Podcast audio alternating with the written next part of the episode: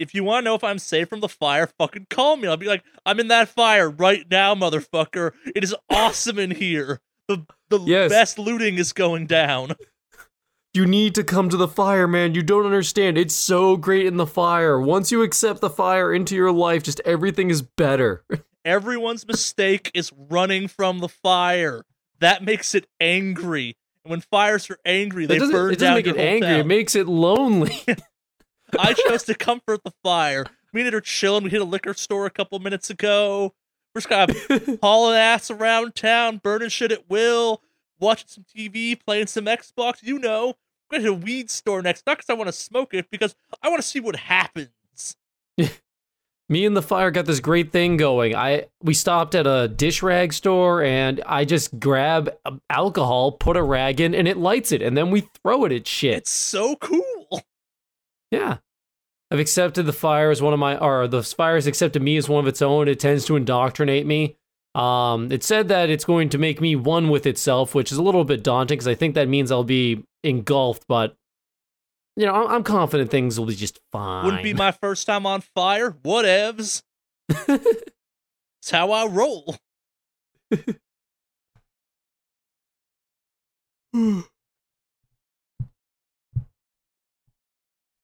Last fire couldn't put me down. Doubt this one will either. Let's do this fire.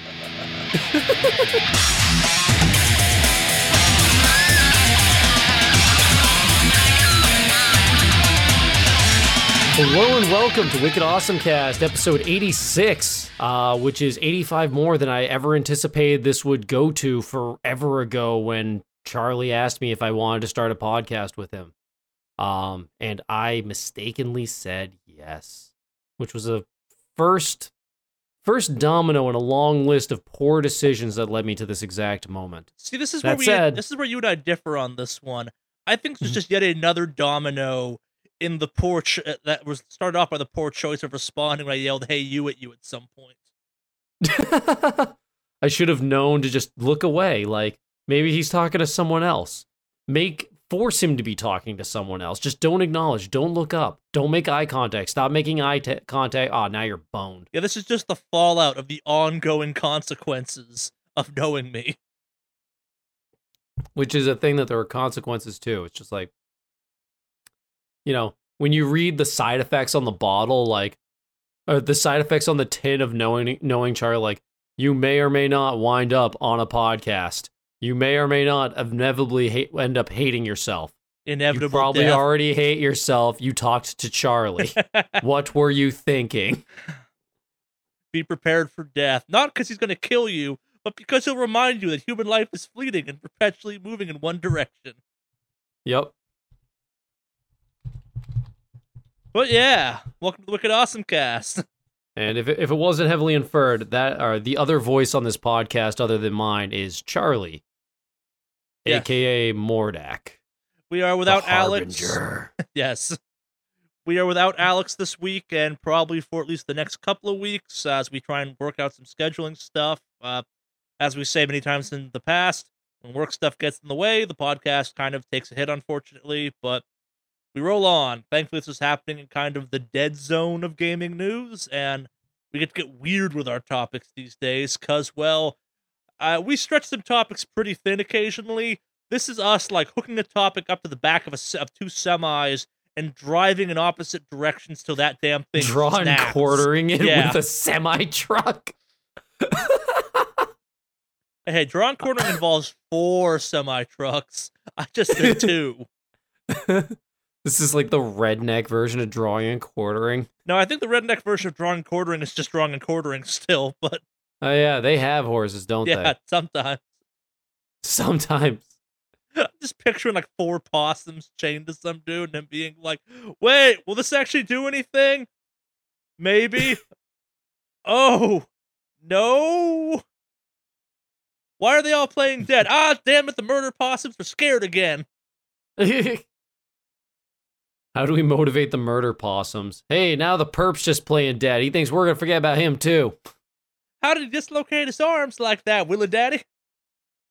Willie Daddy? I don't know, Willie brother. Son? There's a low-hanging fruit joke in here. Yeah, let's move on. Jim, bailing me out of my Oklahoma joke. No, he'd be down there. That's not how that works. He'd be down there with you. I'd be like, God damn it. How is Jim the whitest guy on this podcast again? All right, because Oklahoma. Oh, my God. So how are you doing this fine week? All things considered, not bad. The area I've chosen to live in is on fucking fire again.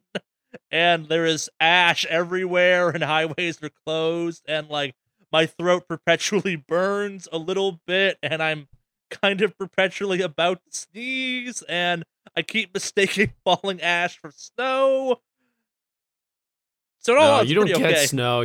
That's a me thing. You don't get snow. Yeah, I... White falling stuff, if you grew up with it, you go, oh, it's snowing, and then you go, no, it's weirdly warm, actually. What? Oh, right, because half the city's on fire again. Oh, yeah. I can remember watching the show King of the Hill back when I was a kid, and one of the few episodes I enjoyed, because I'm not a big King of the Hill fan, was the episode where they had a snow emergency, and their very first reaction to snow was, "Hey, Ma, I think some place is burning down." Oh my God, Bobby, that's snow. Yeah. Our nonchalantness around the fire in LA is actually kind of like, it's the opposite of that spectrum. It's like, oh, a large chunk of the city's on fire and one of our major museums might burn down. It's raining. Everyone inside, we're all going to die. I think what it is you have moved into the, like, the rest of the world dealing with their individualistic natural disaster. Like, if you're in Florida, you get hurricanes. If you're in the Northeast, or like I am, you get blizzards. If you're in Oklahoma, like Jim, you get tornadoes, and you get kind of used to, like, your natural disaster. I and eventually it just becomes, like, the thing you deal with. I agree with you, except for the fact that every single time a hurricane hits Florida, everyone I know that lives there and has lived there for extended periods of time acts like this is the first goddamn time it's ever happened. And I'm like, weren't you prepared for when this happened last week? No, it's happening all over again. Oh, God, we're going to die. This happened like 4 days ago, idiot. Yep. I say, yay, Florida. But I do feel, I feel like LA's amount of, like, they're just becoming okay with the fact that they're on fire. Yeah. But the thing is there's nothing okay about being on fire. Yeah, for better or worse, like, and this one's pretty bad, most of the fires typically get, like, contained to the hills that no one lives on. So while it's terrifying that you have, like, a hill on fire, I'm not gonna say rarely, but, like, not the same level of fire happens that's happened this time around. Like, I think, like 10,000 some odd people got evacuated out of fire zones and stuff like that, like, which is a little less common. Normally a forest fire, normally a brush fire out here is like, oh, that hill's on fire. Oh, that one rich dude lives there. Heh, sucks to be him. But and you all get, have volcano insurance, right? Yeah. Yeah, I can buy earthquake insurance. I want act of God insurance. The funny thing is that's like the one thing insurance will not cover. Let's say that said, earthquake insurance is an actual, like, thing you might have to deal with. Yep. Oh, I get flyers for it. It's really kind of fun to read it. It's like, do you have earthquake insurance? And I'm like, no, put the fear of God in me, earthquake insurance sales brochure. Earthquakes are coming for you, for me. The earthquakes, they're massing in numbers than never seen before, roaming the streets. I don't know, like, just looking in windows and shit. So I've been playing a lot of World of Warcraft lately, and they have elementals in that game, which are, like, personifications of, like, wind or fire, or, like, occasionally in dumb cases, like... Heart. No, but you have ones that's like, okay, like, oh, it's a water elemental, it's a fire elemental, it's a dust elemental, whatever. And then you have, like, the bubbling spring elemental, and you're like, well, that's weirdly specific. A couple of days you have, like, the raging storm elemental. Like, that's not even an element. Like, that's just... electricity. You're the lightning elemental. No, it's the raging storm one. What's that one? Oh, that's the dust storm elemental. You mean the one I just fought a couple seconds ago in a desert? Totally different. That one. I know enough bullshit alchemy to know that storms are an element, but water totally is. Yes. So the idea of there being an earthquake elemental is roaming the streets of like a gang of them in like slicked back hair and leather jackets just roaming LA. Oh, and they drop 10 XP each, and occasionally one of them will drop, I don't know, a teardrop, a storm's teardrop, which is said to cure, I don't know, your wildest desires, doesn't matter. Oh, no, it'd be elemental rumble. Low drop rates. It'd be elemental rumble. Is the joke I'm searching for. Yeah, sorry, I did not mean to talk over you twice. No, that's fine. That's kind of how it feels to talk about earthquakes in LA. Like, talking about weather in LA, period, it's like, it's coming for you. Not your friends, not your family. You.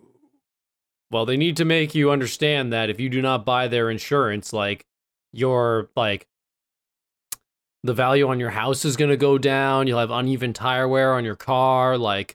You need to understand that not giving them money is going to be adversely affect you, which is why you'll feel better once you give them your money. Yeah.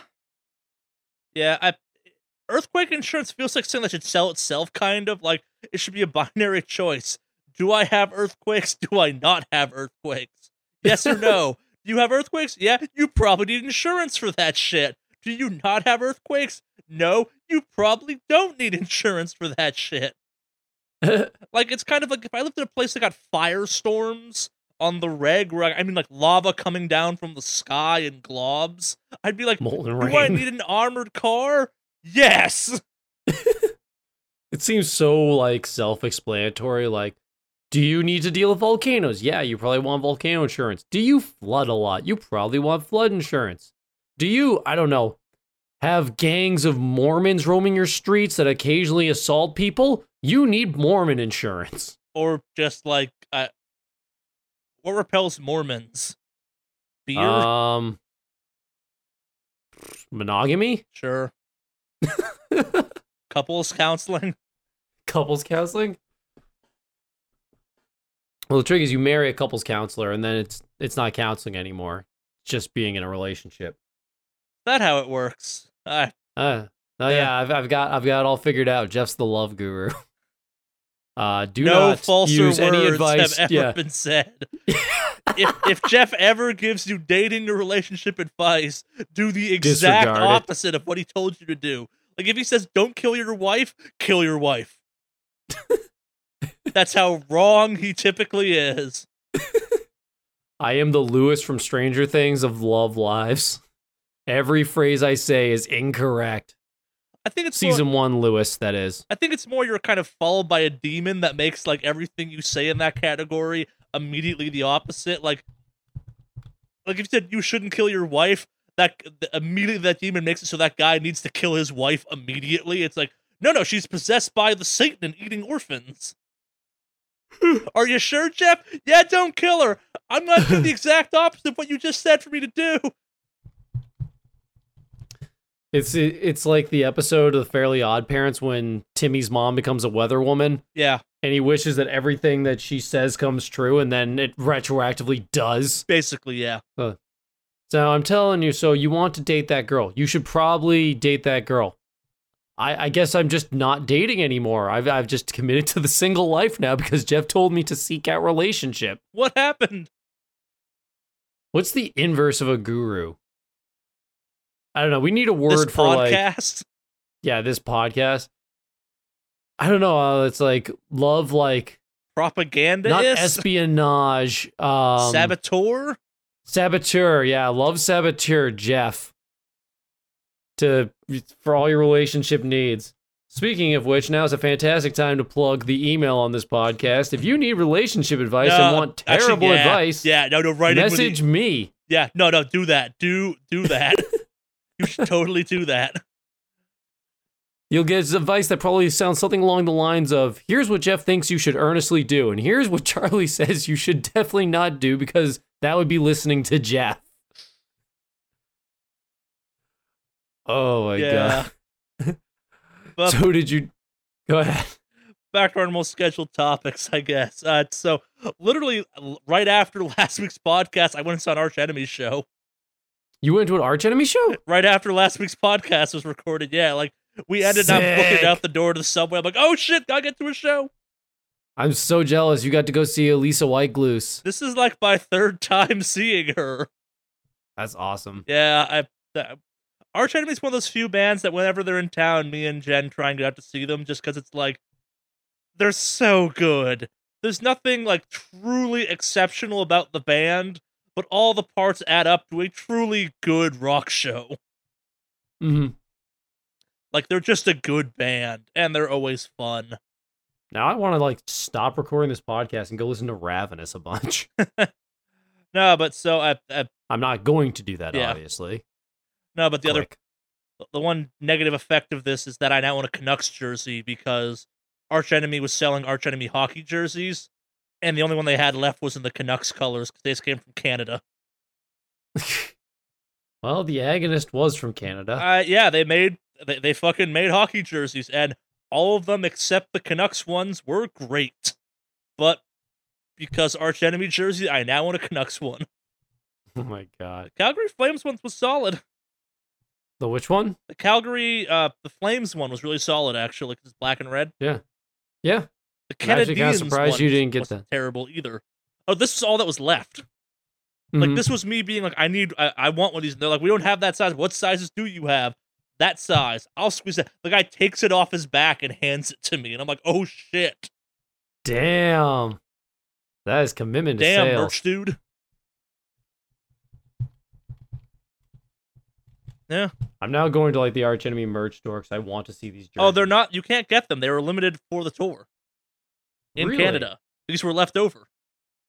Ah. Yes. Sure. Kind of like the Osman Monomarth jerseys were limited to the tour. Okay. But I'm off topic. I'm poking at WoW some. Me and Alex were able to stream that with some frequency, and my alcoholism is strong. I've alcoholism. Now I understand. I keep changing characters over and over because I don't feel one class can really express who I am as an individual. Mm-hmm. Oh, you've been living in L.A. so long. Now you got that special snowflake syndrome going. All right, yeah, you got Hollywood on me, huh, Charlie? This was the biggest issue back when I played WoW, actually, because I couldn't commit to one class. I'm like, not like playing this today, which isn't a problem, except at the time, it made progressing really a fucking pain in the ass. Yeah. I mean, back in your day, I know enough to know, back in your day, fucking, if you wanted to get a character to level 60, you needed to commit to that shit. Yeah, that was a job occasionally. People were impressed by that. Yeah. I think I've said that enough recently. Yes. I've also been hate-playing Destiny wonderfully wrong. Wonderfully wrong. So the day before this podcast got recorded, the first piece of DLC came out. Me and Alex have not streamed anything around that DLC yet because we're going to do it on the PC. I could not bring myself to play the PC version because I find this game has fucking shitty ass PC. I've reached a point in my life where I think I'm realizing I don't like PC controls actually as much for everything. Why don't you just plug your controller into it? That is what I have done. And there's something real wrong about plugging a PS4 controller into a PC to play Destiny 2. Yeah, on the PC Master Race, you have the option. Yeah, I tried giving a mouse and keyboard a shot. It just feels wrong, and they have some real good aim assist on the controller for the PC version. Mm-hmm. You're matching mouse level precision a little too well. It's a little terrifying. Mm-hmm. But on the opposite end of the spectrum, I've been slowly actually getting into Rainbow Six Siege. Okay, then. Yeah, I started playing this when I was on the road, actually, in upstate New York, because it was still around, and like every time like I'd go to a forum that was talking about it, people were like, yeah, it's the Rainbow Six you always wanted. And I'm like, I liked Rainbow Six back in the day. Like, did you like Counter-Strike but hated the Counter-Strike community and wished that like there was a little class diversification? Yeah, that's kind of what Siege is, actually. It's like a MOBA, but also an FPS, but not like an Overwatch-style MOBA, because it has more than 10 characters. Wait, what? So, every faction has at least two characters, an attacker and defender, and each one has their own special stats and abilities. And they're all kind of class-based shooter. You're saying MOBA. It's kind of a It feels more like a MOBA because it's a class-based shooter, except each character has a name and a personality and full sets of armor and stuff like that. Like they are unique in that kind of MOBA-ish sense. That still sounds like just a class-based shooter. Yeah, it's just an expansive one. Yeah. No, I thought. Go on. Yeah, go on. It's kind of Overwatchy, I guess. Like where Overwatch is.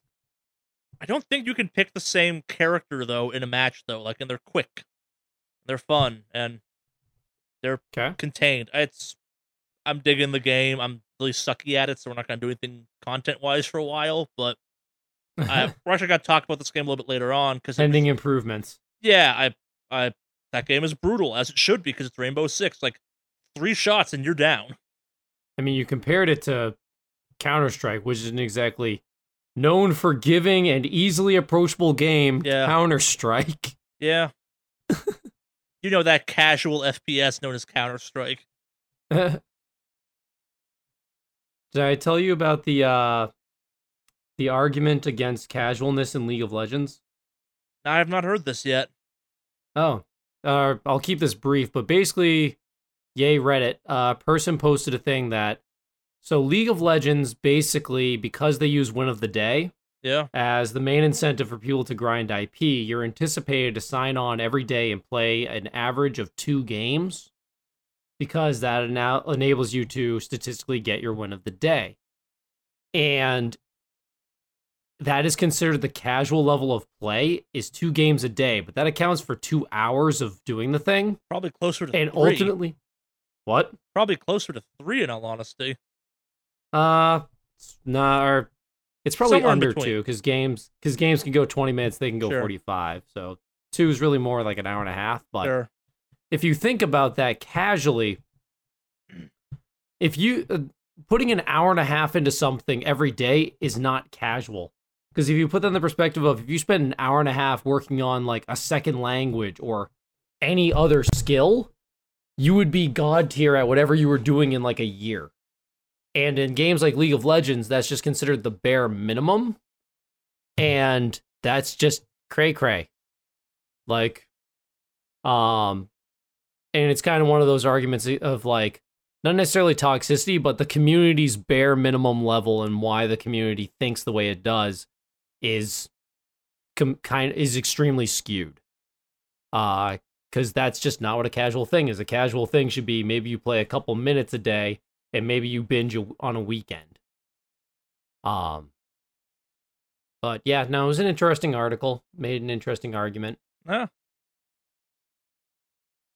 But yeah, sorry, you can go on what you were saying about that's about it on my end. Yeah, I like that I can jump in, play a couple matches, and be done with it. Like it's fun. The matches are quick. That destruction is real pretty. Mm-hmm. It's nice. Yeah.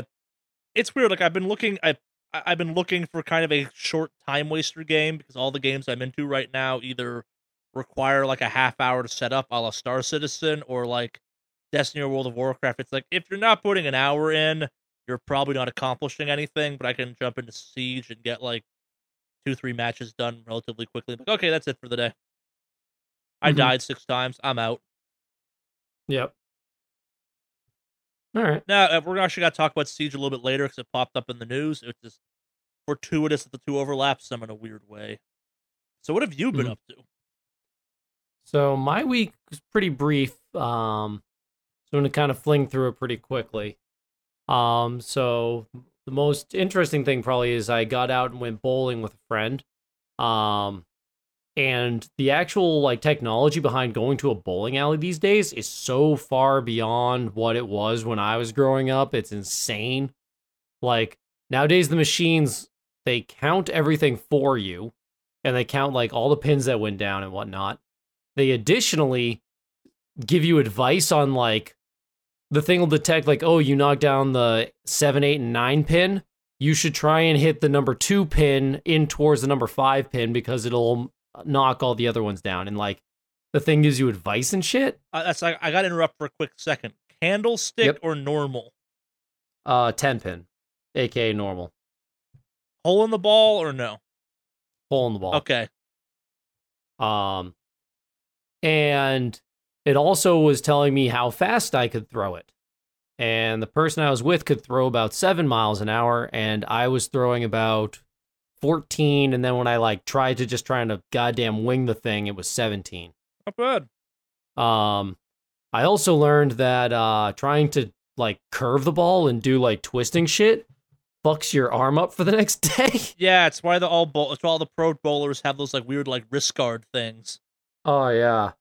The next day I was like, ooh, this doesn't feel great. And then I went to hockey and I was like, my blocker arm is probably gonna be a little bit slow. And then I went to hockey and I lost 1-0 that game, but I had fun, so I don't care. Yeah. I've been, because of the guys I play hockey with, they've been trading blues musicians with me. So I've actually been listening to a shit ton of the blues lately. Listening to Albert Collins, Albert King, Muddy Waters, and T-Bone Walker, and one other one I'm blanking on. Oh, Stevie Ray Vaughan. After that, your God visited me recently. Oh, what's he been up to? So I was in the parking lot of the rink I was at, and they had, it's going to be really hard to word picture this, but just assume what this person did was crazy, which was they were parked in a spot that was next to the building, and next to the building is sidewalk. And instead of backing out of their parking spot and going out of the parking lot like a normal person, they just charged forward across all of the sidewalk to just pull out towards the parking lot. If that makes sense. Sure. That the space that they are in did not have a forward, and they just drove over gravel and drove over the handicap ramp to move their Honda Odyssey. Huh. I was like, Charlie's God was here. I am watching vehicles pull exceptionally illegal maneuvers into things that just aren't even legally road. That's also where you live to a certain extent, but yeah. In nerd news, I've been listening to the book, because I listen to books because I'm dyslexic and reading them is extremely slow. Oathbringer by Brandon Sanderson, which is the third installment in the Stormlight Archives books. Stormlight Archives are really good, and I highly recommend them. Just a really good high fantasy story. Set in a universe where there is a giant storm that rotates the Earth the planet in the same direction every single day, and kind of how that influences their universe and a whole bunch of other stuff. And Brandon Sanderson's a really good writer. Spoilers, it sucks. What? Having your Earth rotated by a storm, it sucks. Yeah, and kind of what's the effect of when the same storm comes over and blows everything up every other day. Oh, also the storm's strong enough to, destroy rock and whatnot, so if you get left out in it, you die. And then I finally finished the other half of the movie the show Stranger Things. Yeah.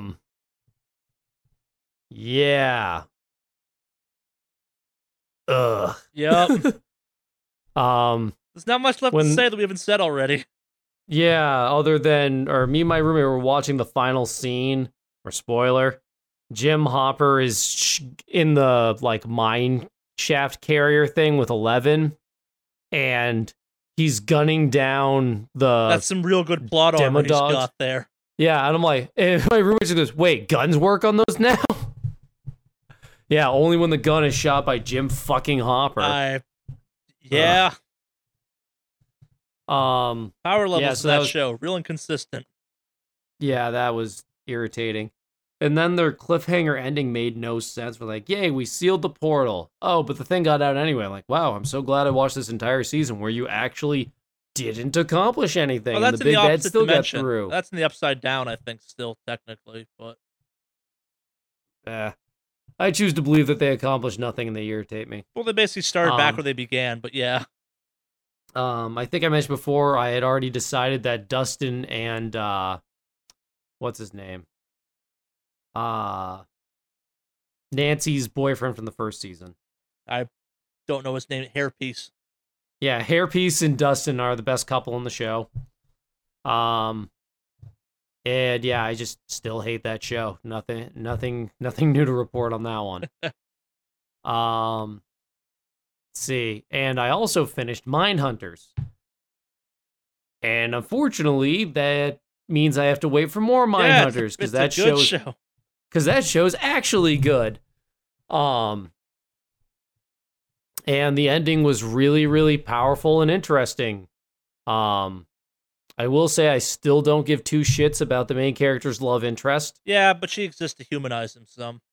She does. Well, I actually agree with my roommate more, where I think that she's a vehicle for explaining what's going on in Holden's head. So the guy that actually directed Mindhunters is the guy that directed Zodiac. Mm-hmm. And he learned on that movie that you can't just throw around all the profiling jargon without explaining it. And he said mm-hmm. She explicitly exists to explain the concepts.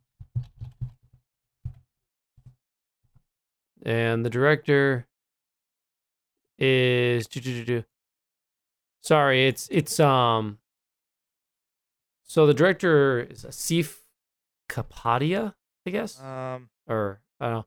The reason it catches my attention because I saw in the credits that David Fincher was involved. That's the connection I'm talking about. Yeah, and David Fincher directed Fight Club, so and Zodiac. So I respect David Fincher a lot. Yeah. Yeah, Mindhunters, good show. Stranger Things, bad show. And the way the show ended was pretty logical and was kind of the slippery slope that character was on. Yep. And it just kind of got to its natural conclusion, and I really like when shows move logically. That said, obviously it's based on real events, so I'm guessing the actual Holden Ford had a meltdown. Something along those lines, I'm betting, yeah. Yeah, or something close to it.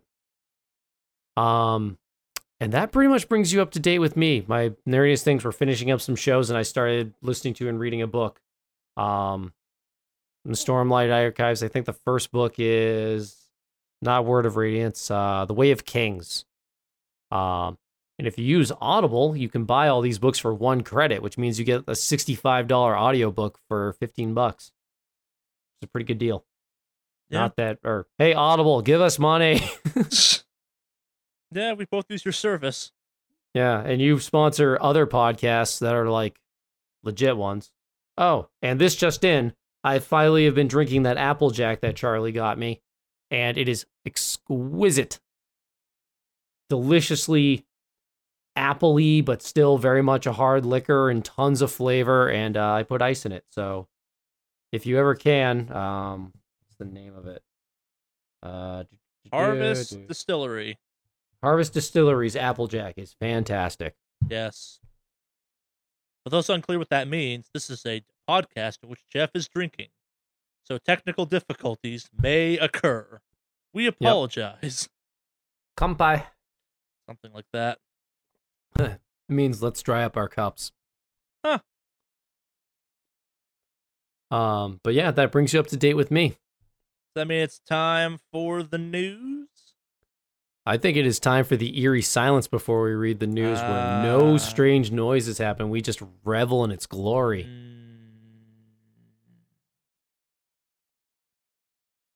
Fair. I say. And that's enough dead air. Yeah. Well, starting right off the bat with something ridiculous that normally we wouldn't talk about, except I find this both saddening and hilarious at the same time. Were you at all involved in the whole they wanted to have... They're making a live-action Pikachu movie or Detective Pikachu movie that they wanted to have. Danny DeVito voice, yes. And he didn't voice, and he says something along the lines of, like, I love you, and now everyone's all upset because they realize that we really do hurt Pokemon, and they have minds, hearts, and feelings, and we're all just monsters. That's something else. This is a movie that we're all terrible people. It was all just cockfighting with Darwinism. Well, yeah, that's what it is, but... No one's debating you on that. This is a whole separate movie. This is a live-action Pokemon movie that will have Ryan Reynolds playing Pikachu.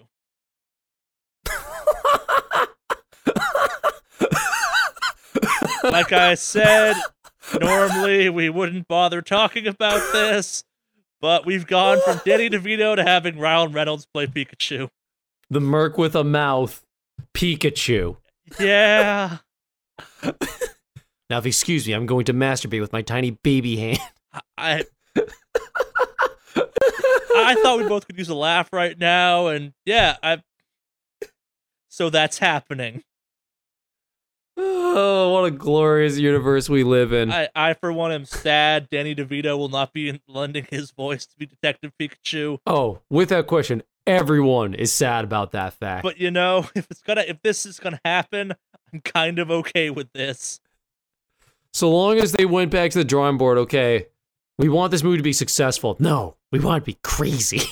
What if we have that Deadpool guy play Pikachu? Yes! We know he still has the suit, so he could just, record with that on. Real method actor. I'm assuming he's lending his voice and not physically playing Pikachu, but at the same... You said live action. Now the idea's in my head. Now I really want to see friggin' Ryan Reynolds out there in Yellowface? That doesn't work. I just want to run around with those giant Pikachu outfits, like you have at at theme parks and stuff. A giant one of those with a detective hat. I agree, but at the same time, anyone can be in that suit. I want to see Ryan Reynolds' face. Maybe his face is stuck in the mouth or something. Oh, it's just clearly animatronically shitty. You can see him in Pikachu's throat. Yeah. You never actually see him personally. His silhouette is there at all times. Yep, if there's too much light in the scene, you just see his shadow through the thing. Yeah, no, exactly. Yeah, that could work.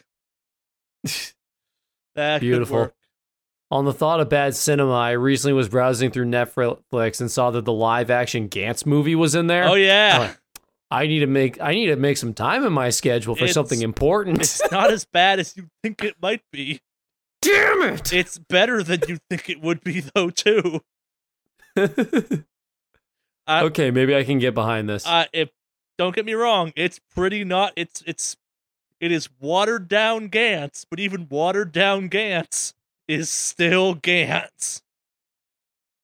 They're still pretty fantastic because it's still Gantz. Yeah. Yes. Moving on from that, though, I guess to something equally weird as Ryan Reynolds as Pikachu. Steam is ending its support for the Bitcoin. In other news, I didn't know Steam used Bitcoin. I didn't either, but I can see them being isn't that thing on the up and up and up and up? Wouldn't it be beneficial to them to receive payment in Bitcoin as long as it doesn't bubble? I don't know, this may be more conspiracy talk than I have, the actual knowledge to back up. I guess they are citing the volatility of the Bitcoin right now, where apparently last week you had transactions going for $20, and now for 20 cents equivalently, and now they're going for $20, and it's the same level of currency, but the exchange rate is all whack because those things blew up in a big way, so... Yeah. Yay, online drug money. I personally love the idea that Bitcoin was being used to buy drugs and Steam games simultaneously. I mean, that was Bitcoin's express purpose was... drugs. Hey, do you do illicit activities? Do you need a currency with which to do your illicit activities? Try Bitcoin. Yeah. No? So, speaking of illicit activities, I suppose, Rainbow Six Siege has reached 25 active users.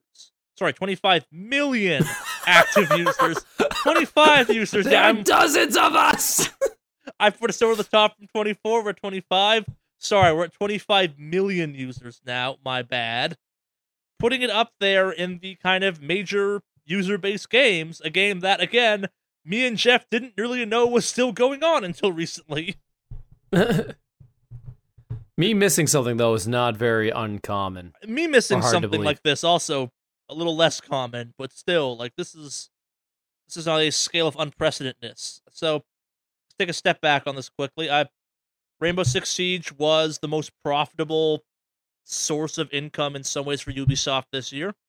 The way it's worked is they sell season passes of characters, or you can go through a kind of MOBA, League of Legends, currency grinding or currency earning experience, or you can just cough up real money and get that stuff you want right off the bat. It costs a little bit of money to get in right off the bat, but beyond that, it's relatively cheap. You get some stuff just by buying in. It's also a 3-year-old game. Yeah.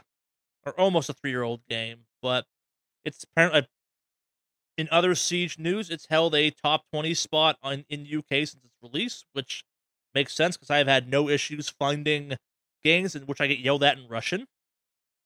Chleb! Yeah. Yablaka! Basically. So, or just say Yablaka and just watch what happens. Yablaka? It means apple, by the way. Okay.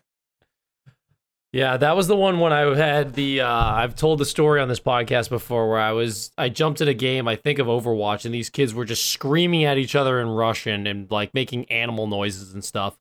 Real riveting shit. And they're just yelling at each other. And I go, wait. Yablaka. And there's this long silence as they all try to contemplate what I have just said. And then they just all explode into Russian again. So I know they were speaking Russian because they responded to an actual Russian word. So just say Yablaka. Got it. Or Chleb. I'm not playing this with voice chat, which is the wrong way to play that game, but I am not playing with anyone good enough that I feel it's necessary. Well, you need to inform them about how much intercourse you've had with their mothers. It is a lot. It is a shocking amount.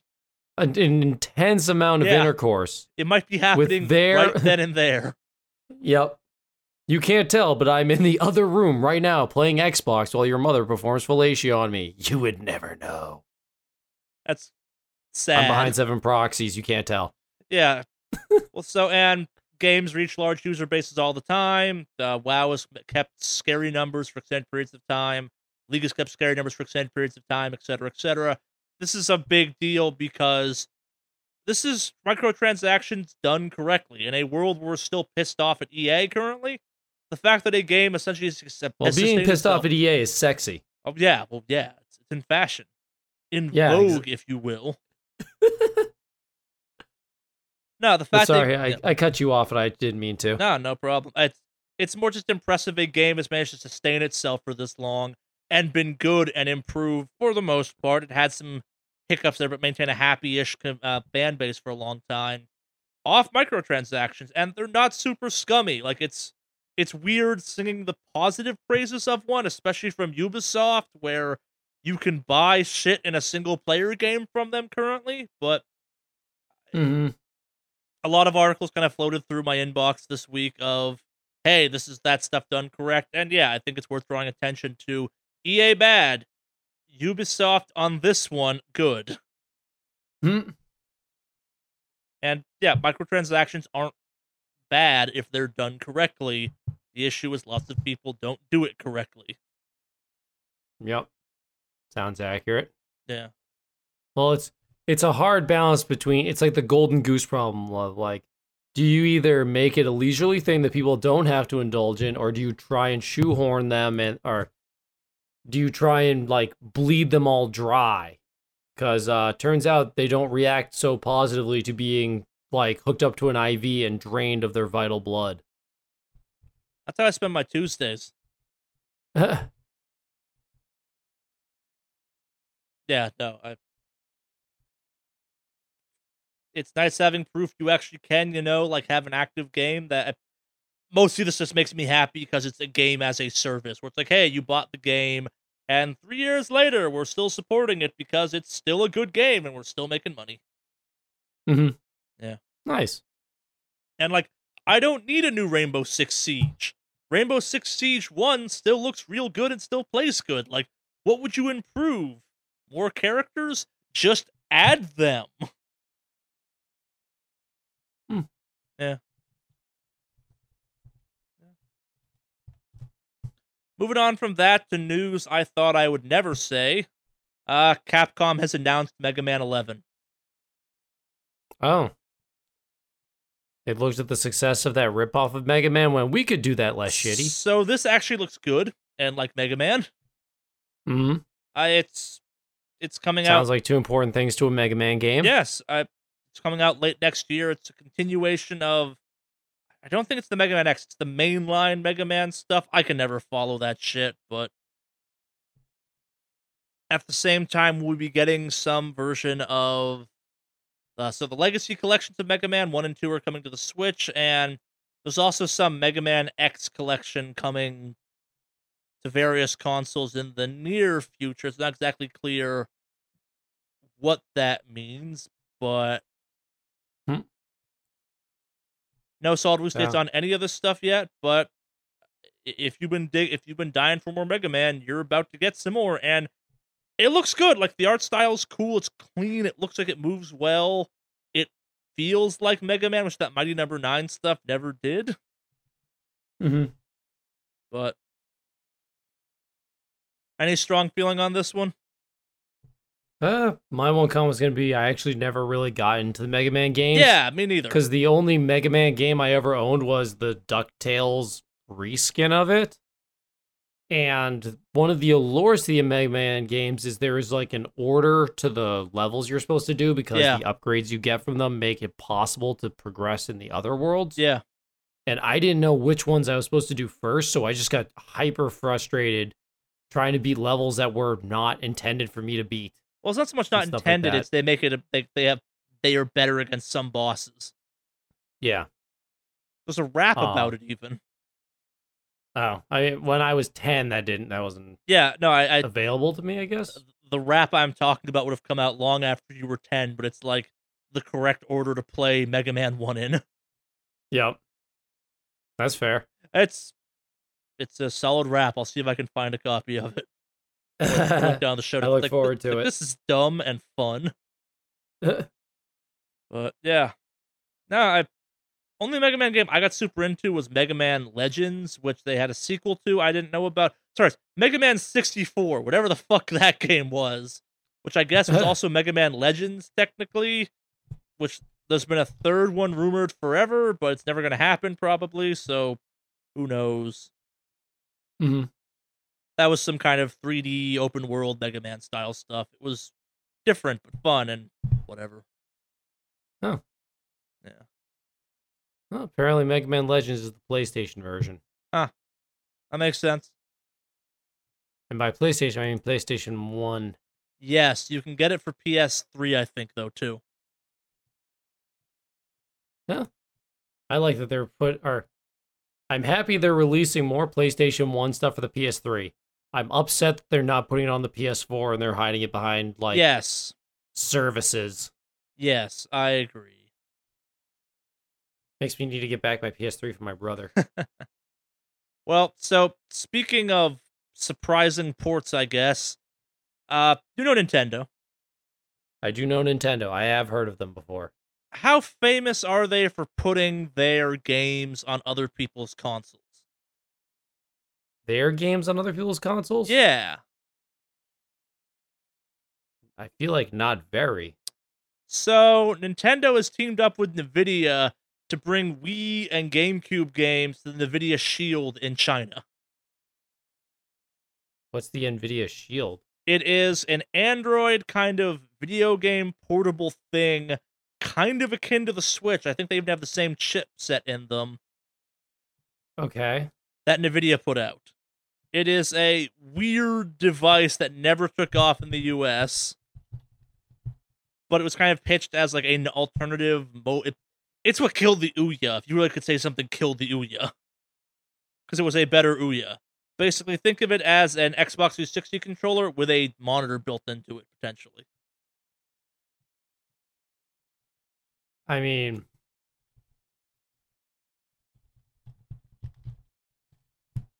that sounds interesting to me. Okay, yeah, I've seen this thing before. The Nvidia Shield? Yeah.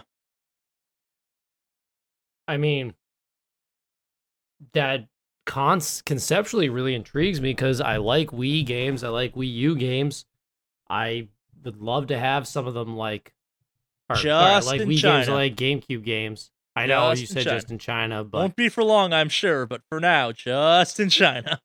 I would totally be down with getting a copy of Wind Waker that I could friggin' bring around on a portable device. That'd be sick. Yeah, but the Wii is already a portable device. The Wii U is already a portable device, man. Yeah, but I don't own a Wii U. Fair. I own a Wii. This is true. Yeah, This is neat. It's weird. It's interesting seeing Nintendo get out there and try putting their stuff on another platform because, well, I've been of the opinion, as many people have been too, which is maybe Nintendo should stop making consoles and just focus on games. Mm-hmm. But, yeah. It kind of makes sense. Mobile is huge, I guess, in China, and putting this stuff on a mobile console will, in theory, help boost it some. Like, I've gotten the impression the Shield does way better in, like, the European parts of the world and China than it does anywhere else. But could just be dead wrong about that. Huh, maybe. Yeah. That does it for our kind of general news roundup this week. We're going to kind of transition now to something me and Jeff have talked about on and off over the last couple years or so. So, like I said, a little bit of disclaimer. I still don't care about Overwatch. I don't particularly follow Overwatch.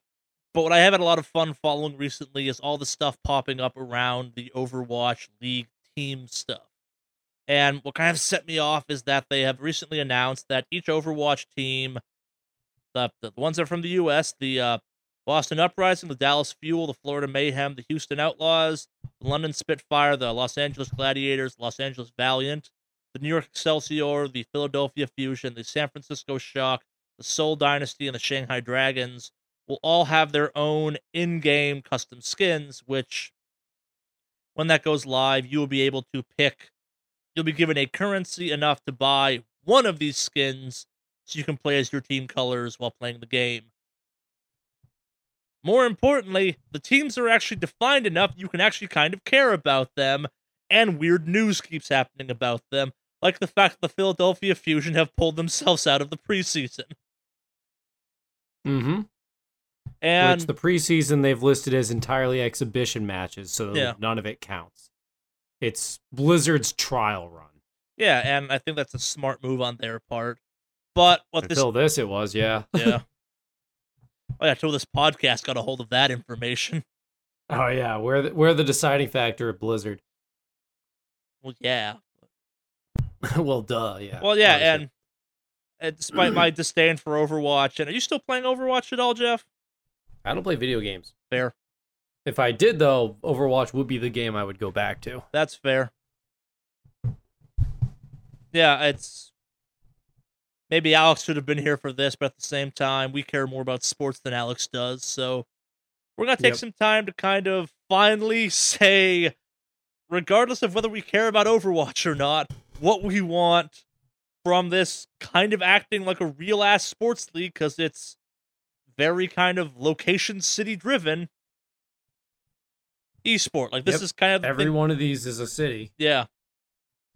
Like hell, the Boston one is owned by Kraft, the guy that owns the New England Patriots. Really? Robert Kraft owns that? Yeah. Oh. Again, part of why does the color scheme suck so bad? Yeah. Yeah. All right. Robert Kraft owns New England Uprising. Today I learned. Yep. Anyone else of note been named? I don't remember. I'm only following the Boston one because Boston. That's a totally fair answer. Yeah. Have you, or this may be a silly question, but have you picked which team you're going to root for out of the two LA teams?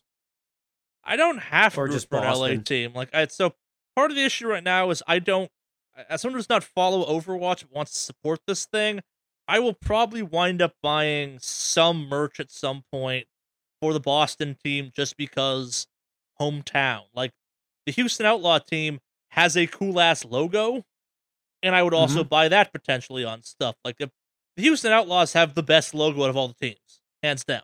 And one of the best team colors. Yeah. In addition. Someone should maybe redesign some of this shit a little bit, but I'm not going to harp on that too much. Like, I think a few of them, they just look too much like Hasbro toys where like the colors are just too bright and glossy. Yeah. Like some of them, like which team is it? It might be the Excelsior. That I think it's like dark blue and red, and the red just looks too much like candy apple little kid red. Yeah. No, and this is gonna sound really weird. None of it, with the exception again of the like London Spitfires, the Houston Outlaws, and Seoul Dynasty, and kind of the San Francisco, the Shanghai Dragons. None of these team names feel like they fit. I mean, they kind of had to make them up on the fly. You can do better than this still. Mm-hmm. Like, what the fuck's an Excelsior? Except the thing Stan Lee says. Fair. I mean, I still stand by. I was really hoping for the Boston Massacre. Yeah. And the LA whatever, because that's how I've described it for forever. I stand by. LA Wildfire should be the name. Is it in bad taste? Yes. Is it correct? Yes. Well, you do contain that, I guess. Yeah. Well, I'm going to get us in trouble. But, so, yeah, we were going to sit down and put in our wish list of shit we wanted to be done by the Overwatch League, correct? Yeah, basically. I've poked around their gear section some, and they have those horrible eSport jerseys. I think that's probably the first thing on my list, which is actually sell some shit I want to wear. A lot of esports teams kind of sell. I would say you're going to have to elaborate as if someone doesn't know what you wear every day. That's fair. Like, so it's...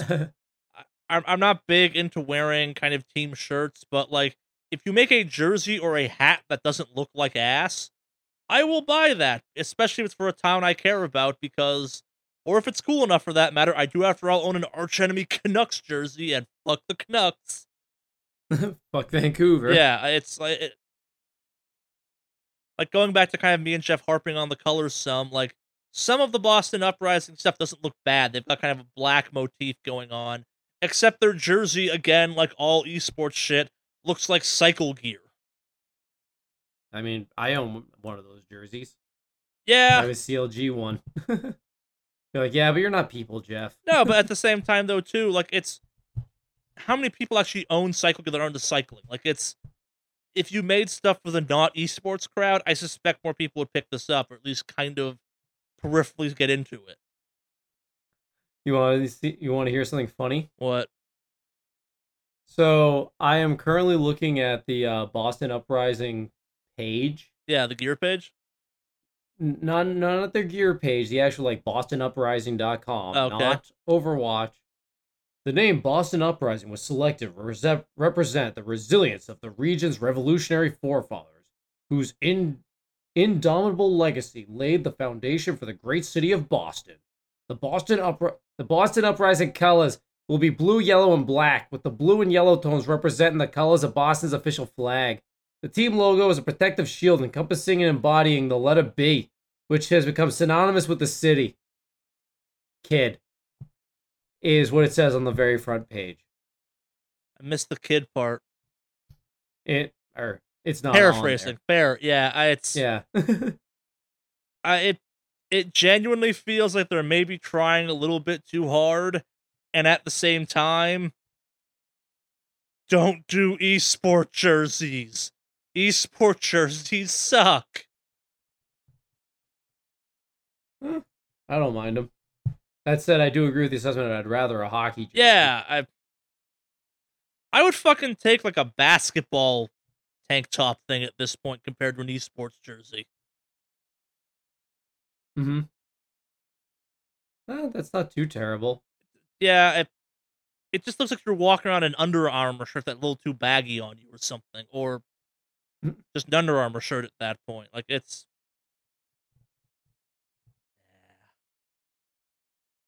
Well, they're selling an Overwatch League bomber jacket for reasons. It's quite terrible. Terrible. See. But I guess back on topic for things I would like to see from the league. I'll say that for initially, at least if I'm reading their website correctly, One thing that they're providing I didn't know I wanted that I am actually really kind of okay with is they're doing the idea of the teams that do the best that week get to play again on Sunday, and they're playing for bonuses within the league, such as bonus points and whatnot. And I think that really encompasses the weekend tournament feel, where you have the idea of the best team comes back to play on Sunday. Sure. And it gives almost like a tournament feel to everyday gaming, or like the regular weekend play. Yeah. And I think that's really cool. Yeah, it is a fairly small list of teams for the time being. Mm-hmm. Especially because I have no idea how the hell the rules work for this thing. Yeah, because I remember listening to all kinds of stuff from the League of Legends perspective where they were talking about regionalism. And obviously, every one of these things is associated with a location. Very specifically, they're all associated with a city.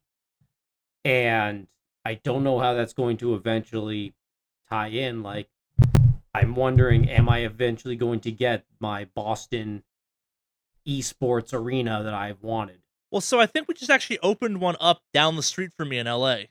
Blizzard opened up. Well, the Blizzard one is in LA. No, they opened up a new one, like, down the street from me.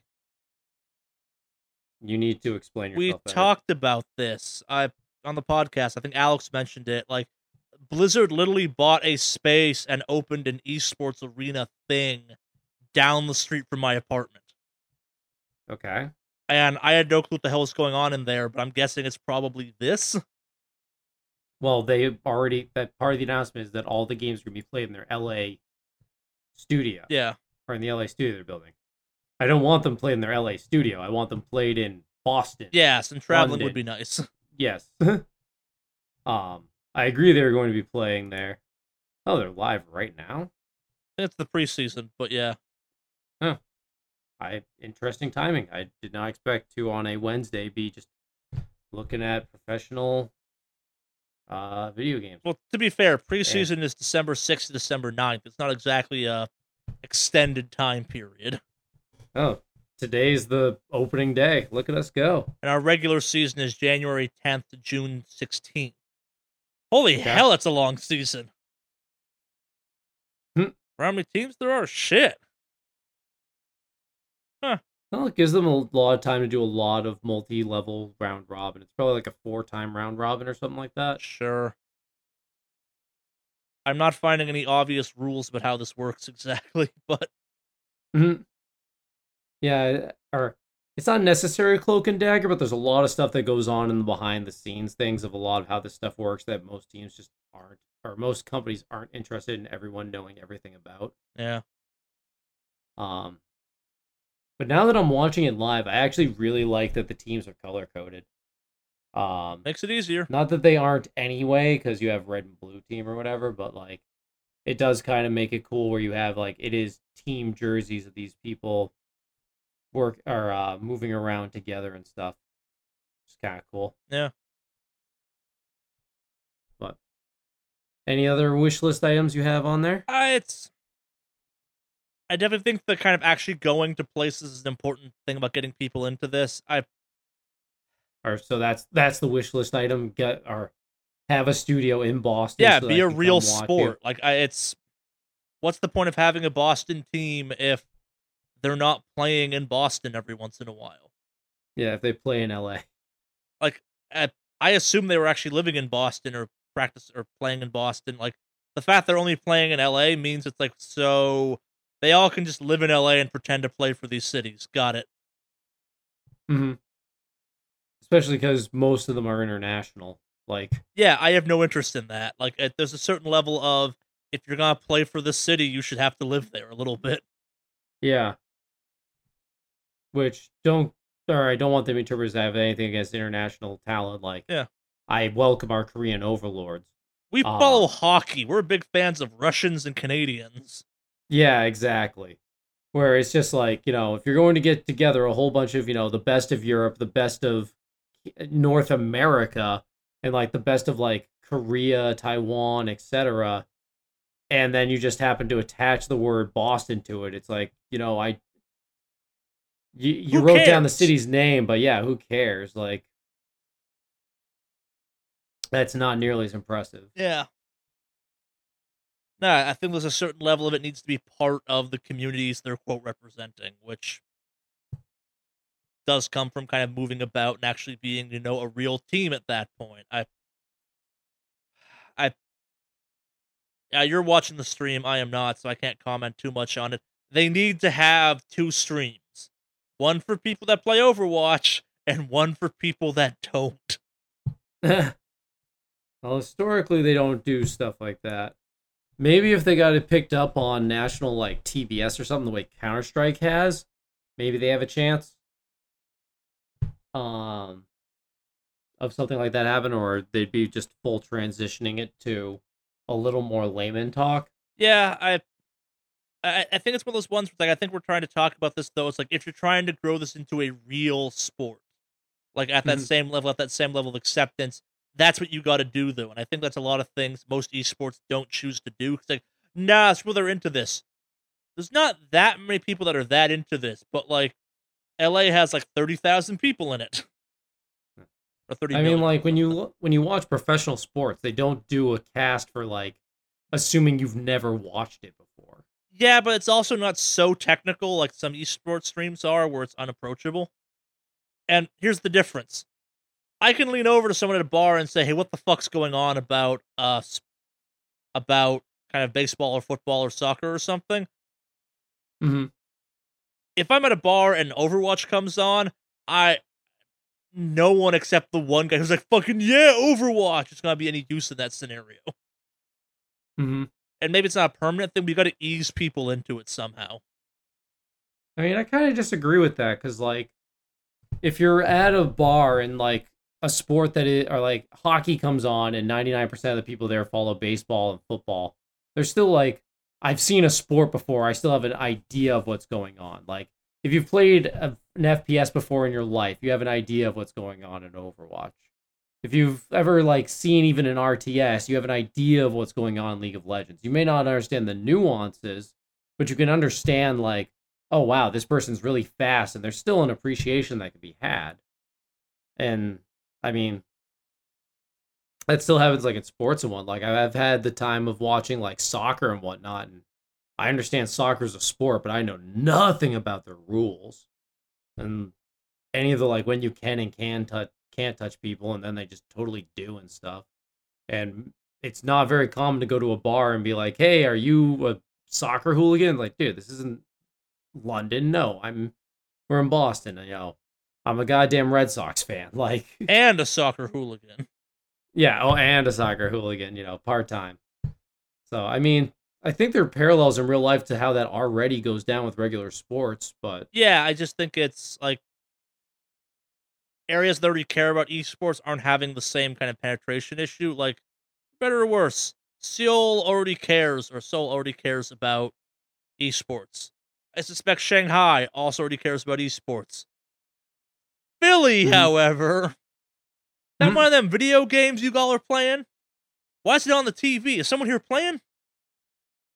I mean, video games have taken over so much comparatively. Like, I think the future where you go to a bar and, you know, video games are playing, not sports anymore, is totally a future. Oh, yeah, no, there's a bar near my house that instead of TV, they put Twitch streams up. Hmm. It's mostly PUBG. I shouldn't be as behind that as I am. It's a mix. It makes you realize kind of the big difference between most Twitch streams and a live broadcast for TV. Mm-hmm. There are some production value issues. Like, and if you're in the bar drinking and someone gets, like, run over by a car in PUBG and they just rage quit out, you get to watch a grown man throw a temper tantrum on a TV in a bar, which is funny the first time it happens that night.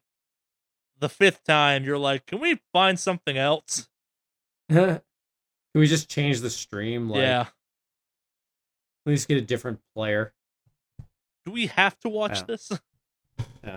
I mean, I'd be down with watching, like, streams and whatnot. It's just I want to watch, like I want to watch LCS or something, you know? Yeah. Or there's what I want. I want a bar that I can go and watch Overwatch League and LCS and the competitive scenes in, not just the individual streamers sitting around stroking their dicks, but actual like pro scene with production value and whatnot. Yeah, and I think that I think the reality there is, as much as neither of us use cable at this point, you need to get picked up by some TV level thing for that to start happening, though.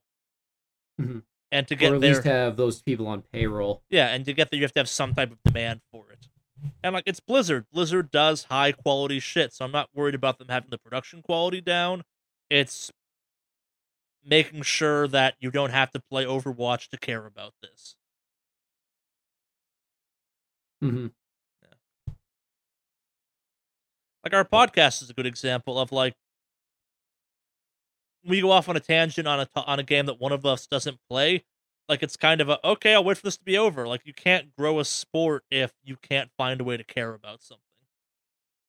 I mean, not to rag on soccer, but if someone starts talking soccer when I'm in the room, it's the same thing happens. Yeah, but still, you're at least aware of soccer's even bigger than hockey. Yes, but you're also aware of the rules of soccer, at least. If you wanted to, you could figure it out. Overwatch is, okay, what are they doing now? I don't know if I agree with that. Because it's very much like, have you ever played a video game before? Overwatch is approachable. Like, if you've ever seen a first-person shooter before, you can figure out within reason what's going on. Yeah. You may not figure out the esports angle of it, but you understand, like, gun, go shoot, thing in front of gun, get shot. Yeah, I guess my reaction, though... And the average person's played an FPS today. Yeah, but they're not playing Deathmatch or Capture the Flag. They're playing something a little more complicated. And, like, there's a... The crowd that in theory should care the most about esports is the crowd that plays like Madden and shit like that, not necessarily Overwatch. Mm-hmm. And I'm just talking US at this point too. Like, it's, yep. I mean, the crowd that plays Madden also plays Call of Duty. Not trust me, the crowd that plays Madden loves Nazi zombies. Yeah, Nazi zombies. Not all of Call of Duty at that point, though. Yeah, but if you can understand a first-person shooter, Overwatch isn't exactly breaking ground beyond that. It's got more stuff than Call of Duty has. Yeah, but you don't need to understand any of it to enjoy the game. Like, if someone's playing King of the Hill and they just treat it like deathmatch, like, it's still totally there. I guess. It's more a game like League of Legends that's hard to catch up on. See, I think Overwatch, from an observer standpoint, is more like League of Legends than people give it credit for. It's a little more familiar because it is a first-person shooter, but there's a lot of at the high-level play, there is that level of team dynamic. Mm-hmm. Because here's the thing. I've watched games of League of Legends with people who don't play video games before. And because of the way maps move, people who don't play League of Legends and don't understand the map, the game is unapproachably hard to follow, spatially aware. Yeah. So that game, I would say, is way more unapproachable than Overwatch. But it's also bigger. Yeah, I don't know. We're getting lost in the weeds on this point, I think. Like, it's... Yep. I think regardless if you have to stay that way, you have to have some way of introducing people to it that aren't necessarily gamers and don't necessarily know what Overwatch is at the end of the day. Like, Blizzard's kind of the Pixar of video games, meaning everyone's heard of their latest thing. But what exactly it is doesn't always seem to permeate that way. Mm-hmm. Like, my girlfriend knew what Overwatch was, but had no idea what Overwatch was. Okay. It's like, oh, it's the game with the British bomber chick. Yeah, how do you know? It's got a monkey in it too, right? Yeah. I watched the animatics. You know, I want to play that. You know, it's a first-person shooter, right? Oh, no, I have no interest in playing it. A literal conversation me and her had. Mm-hmm. Yeah. I think it's got the brand recognition to go far, potentially. It just needs to find a way of making itself, I'm not going to say interesting, but approachable for masses that doesn't necessarily care about video games. We're just going to have to disagree, or agree to disagree on that one, because we're going to wind down a rabbit hole if I do another point counterpoint. Yeah. So I guess back to the main topic of what do we want? What do you want? Yeah. So we've listed so far, get on TV, get hockey jerseys, get colors that don't suck, get a regionalized stadium. Yeah. I gave the praise of, I like the, you play for the ability to play again on Sunday and potentially get a reward. So the winner has to play more games, so you get kind of more, or you get to watch them more, which is really cool. Yeah, and I like the fact that it's based on what I'm looking at on the website of theirs. They got games start at 4 p.m. on Wednesday, run till 8 p.m., or the last game starts at 8 p.m., and that's Wednesday, Thursday, Friday, Saturday. I was going to say I want this spread out across multiple nights the way, like, you know, normal sports are, and the Saturday one starts at 11 a.m., so, yeah. And that's... Pacific time, right?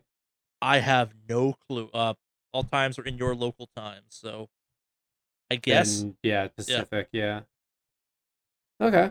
Well, that's cool if they can tell you exactly what times they're at. That means that it probably starts at 7 p.m. my time. I'm going to walk it back some. The Thursday one started at 2 for some weird reason, but I like the fact that they are spreading this out and not making it like, it's Saturday, that means time for Overwatch. Or they're not trying to be the new... football, where literally it's like Sunday is football day. Yeah.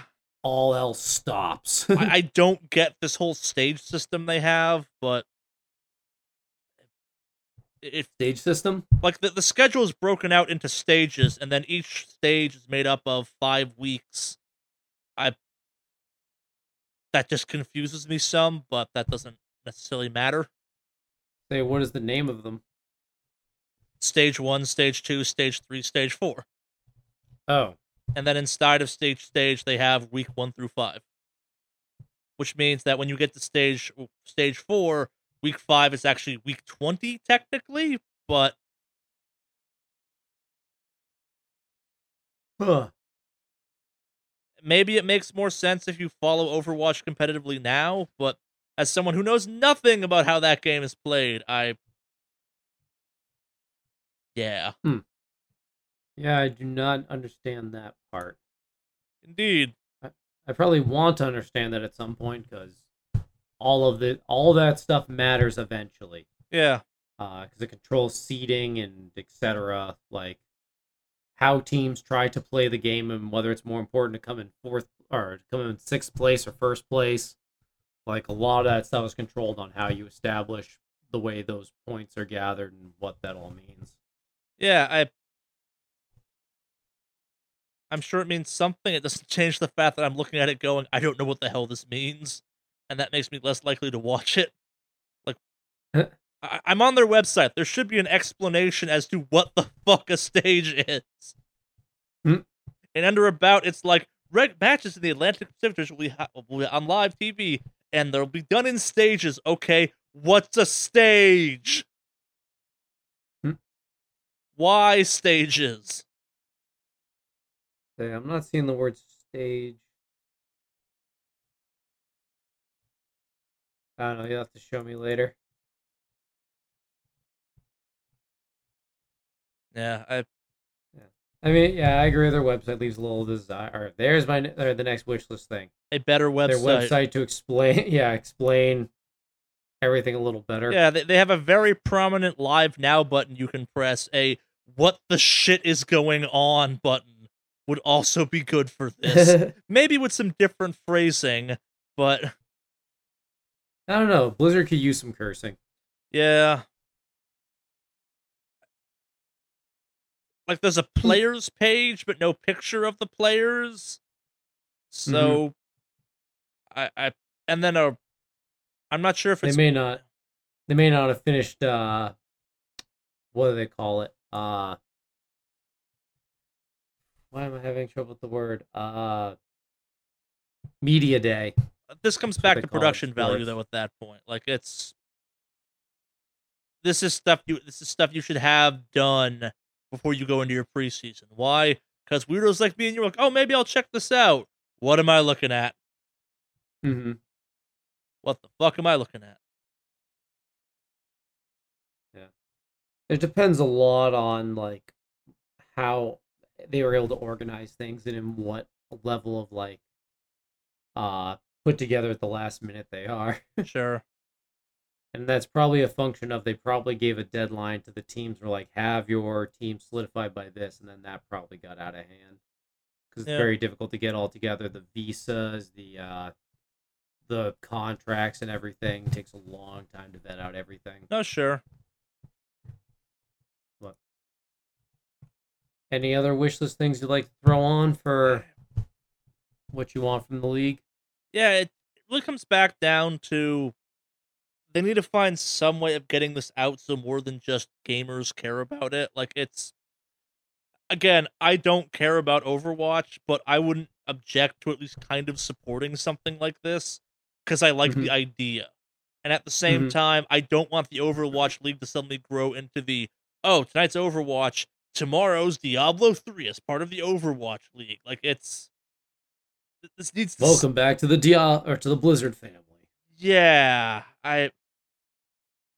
and like it's one of those ones where it's the Overwatch needs to pull it off, and I think Overwatch could pull it off, but Overwatch can't pull it off if they keep kind of playing the esports game, which is, oh, we're esports, we're not normal sports, we're for gamers.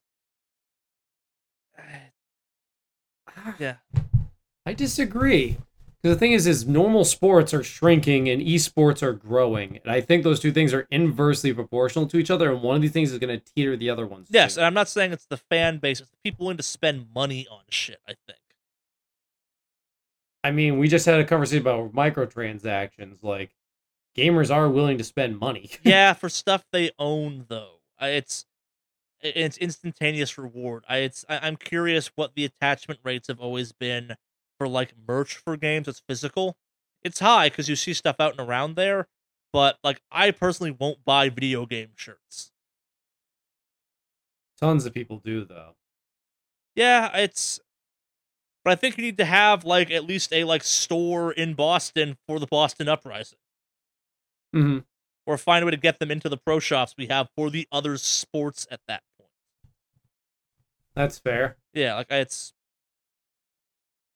I mean, that may be the future we're running towards anyway. Yeah, and if that's the case, awesome. Yeah. Yeah. I mean, I think that I think that esports are going to take over sports. I think that is going to eventually happen. And the idea of like we need it to be as approachable as sports is going to be around, or is soon going to be, how do we get sports to be as popular as video games, and it's going to be the reverse problem soon. I think you'll wind up with the same result. I think you'll wind up with it's no longer esports; it's just sports. I've always found the phrase esports to be dumb. I think you're eventually going to lose that and it becomes sports at some point. Okay. Yeah. Sure. And I don't know why I bother making that distinction, but it's. Like, there are waning popularities on certain traditional sports at this point in time that esports fills the void for. I think kind of the real shift will happen when, like, I don't care about baseball, but I don't think it's going away, but, like, tennis and stuff like that, it already has a niche audience.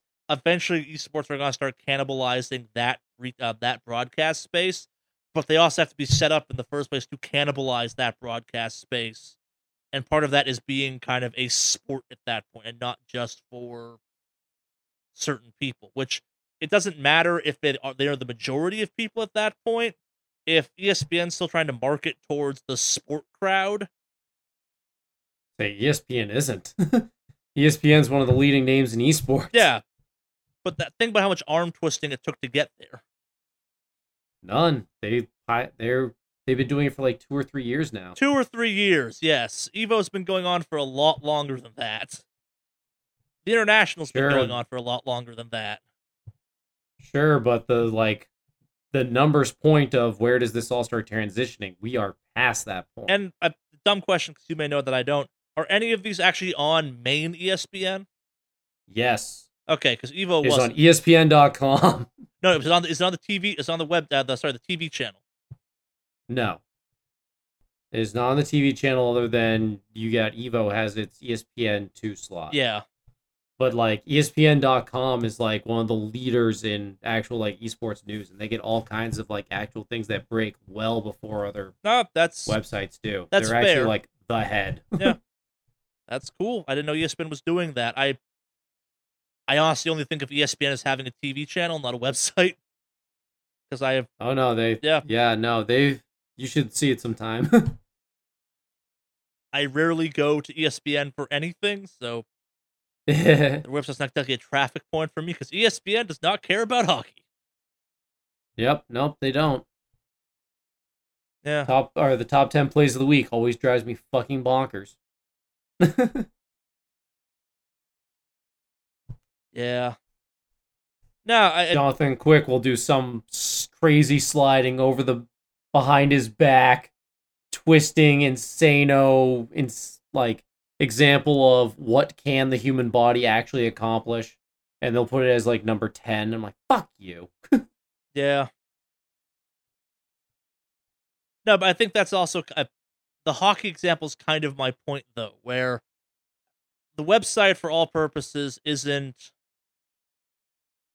I don't know how ESPN runs their business model at this point, but seeing as I hear a lot more about in kind of the articles I follow and stuff about how they're upset their TV channels losing traction and less so about the website ever expanding, I guess. Like the TV shows, I think, where they still make their money, or they at least where they get most of their revenue from in some way. And it's their most public-facing thing. Mm-hmm. Yeah, I think it's... How do I put this?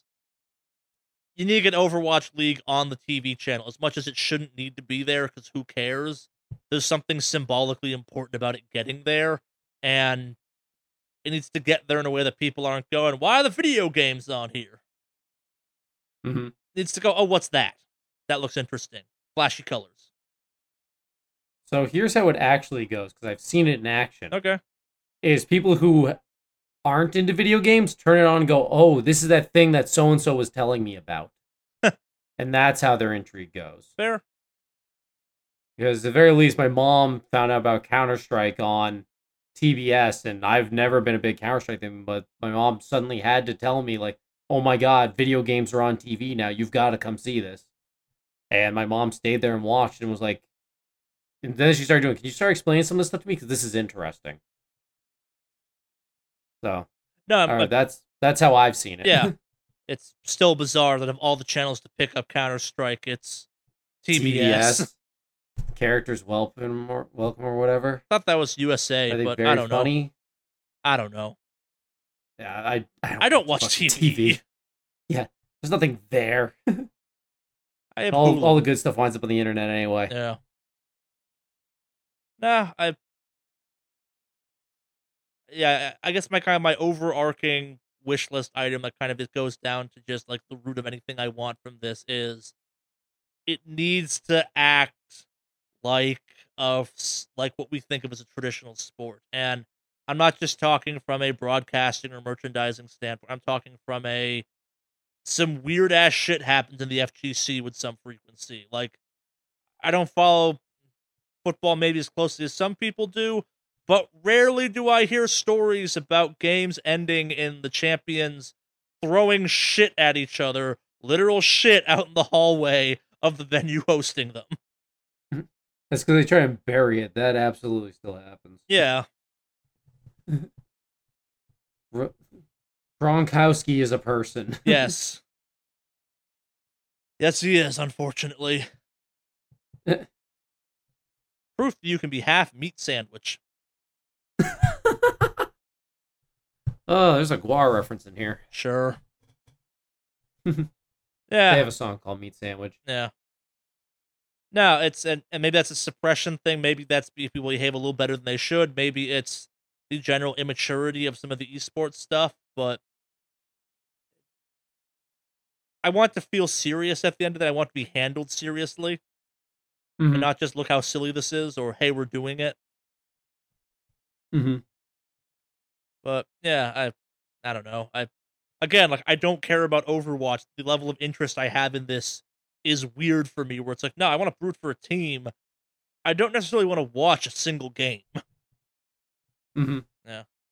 I mean, ideally, a lot of these teams should start to have some kind of a foothold in other or video games. Like, I don't imagine that if they start doing competitive, like, if they try and start moving StarCraft towards the same thing, that they won't try and keep the same brand and be like, hey, it's still the Boston Uprising, it's the StarCraft. See, I don't want that. I want like a totally different team for StarCraft. Like, it's not the Boston Bruins that also happen to play hockey and basketball. It's just one thing. Okay, that's fair. Like, that's kind of my issue with the existing teams. Like, oh, it's the CSGO part of Team Liquid. I don't care about that part. Mm-hmm. I mean, I've always had a degree of separation for it, and it's given me, like, it's given me something to approach the times. It's like, oh, I'm going to be watching Counter-Strike. Well, I like Team Liquid's LOL team. I guess I'll root for them. Yeah, Neither side's wrong on that one. I want them to be separate. I want them to be treated as separate things. I want, like, I don't have to throw the qualifier around of the Overwatch Boston Uprising. It's like, what, the 6 Boston Uprising. Which one are we talking about again? Mm-hmm. Yeah. Yeah. I'll put that on your wish list if they make another team. Call it a different thing. Yeah, they can be owned by the same people. I do not care on that topic. But I do not want it to be like the way current esports is, where it's like, oh, it's one team that does 9 different sports. That doesn't exist in any other sport. Except maybe like car racing, and that's still kind of the same sport. Mm-hmm. What? Yeah. Well, anything else you want to ask for before we reel it in? You got anything? Nah, I'm good. Fair. That's going to do it this week, I suppose, for our main topic. We have no listener mail this week, but as Jeff mentioned earlier, if you want to contact us, that can be done. Send in your love questions, your relationship questions, general questions in general are fine, specific stuff, comments on the show, etc., etc. We like getting contacted. But if you were going to contact us, Jeff, how would you go about doing that? So it's easy. First, what you need to do is you need to found an esports team. Then you probably need to make it into a game that isn't Overwatch, because Overwatch has already filled all its slots. And then you need to start making team jerseys, and they need to be actual colors that Charlie would buy. I'm suggesting probably Houston Outlaws colors, because toxic colors are sick. If your logo is a flaming skull and the flame is like neon green, that's probably a good start. That would be a good start. And then you're going to take those esports jerseys and you're going to make your team have their gamer tags spell out the letter you want read on this podcast. Ooh. And eventually Charlie will take notice because of the aforementioned flaming green skulls. Or more simply, you could reach us at wickedawesomecast@gmail.com. What's that email again? Bad impression of Alex I'm going to do right now. WickedAwesomeCast@gmail.com. This is exactly awesome cast. Exactly how Alex sounds. Yes, bad impression of Alex. Spelled exactly as it sounds. Feel free to send in bad impressions of Alex as well. Yes, oh please do. Yes, spelled as it sounds, down in the show notes, etc., etc. You really can probably send us almost anything. We might respond to it in some way at this point. We're down to clown would be the phrase I might use at this point. Not to sound desperate, but I kind of have always wanted us to get weird emails, and I'm never sure I've quite directed us in the direction. I'm like, no, ask us who'd win in a bat versus knife fight like they do on Giant Bomb or something. Me and Jeff would be into that debate. Yeah, that is absolutely a good use of our time. Yeah. But with that, do you want the honors or should I? I think I did it last week, or I don't know who did it last week. All right, then. Cue the medal.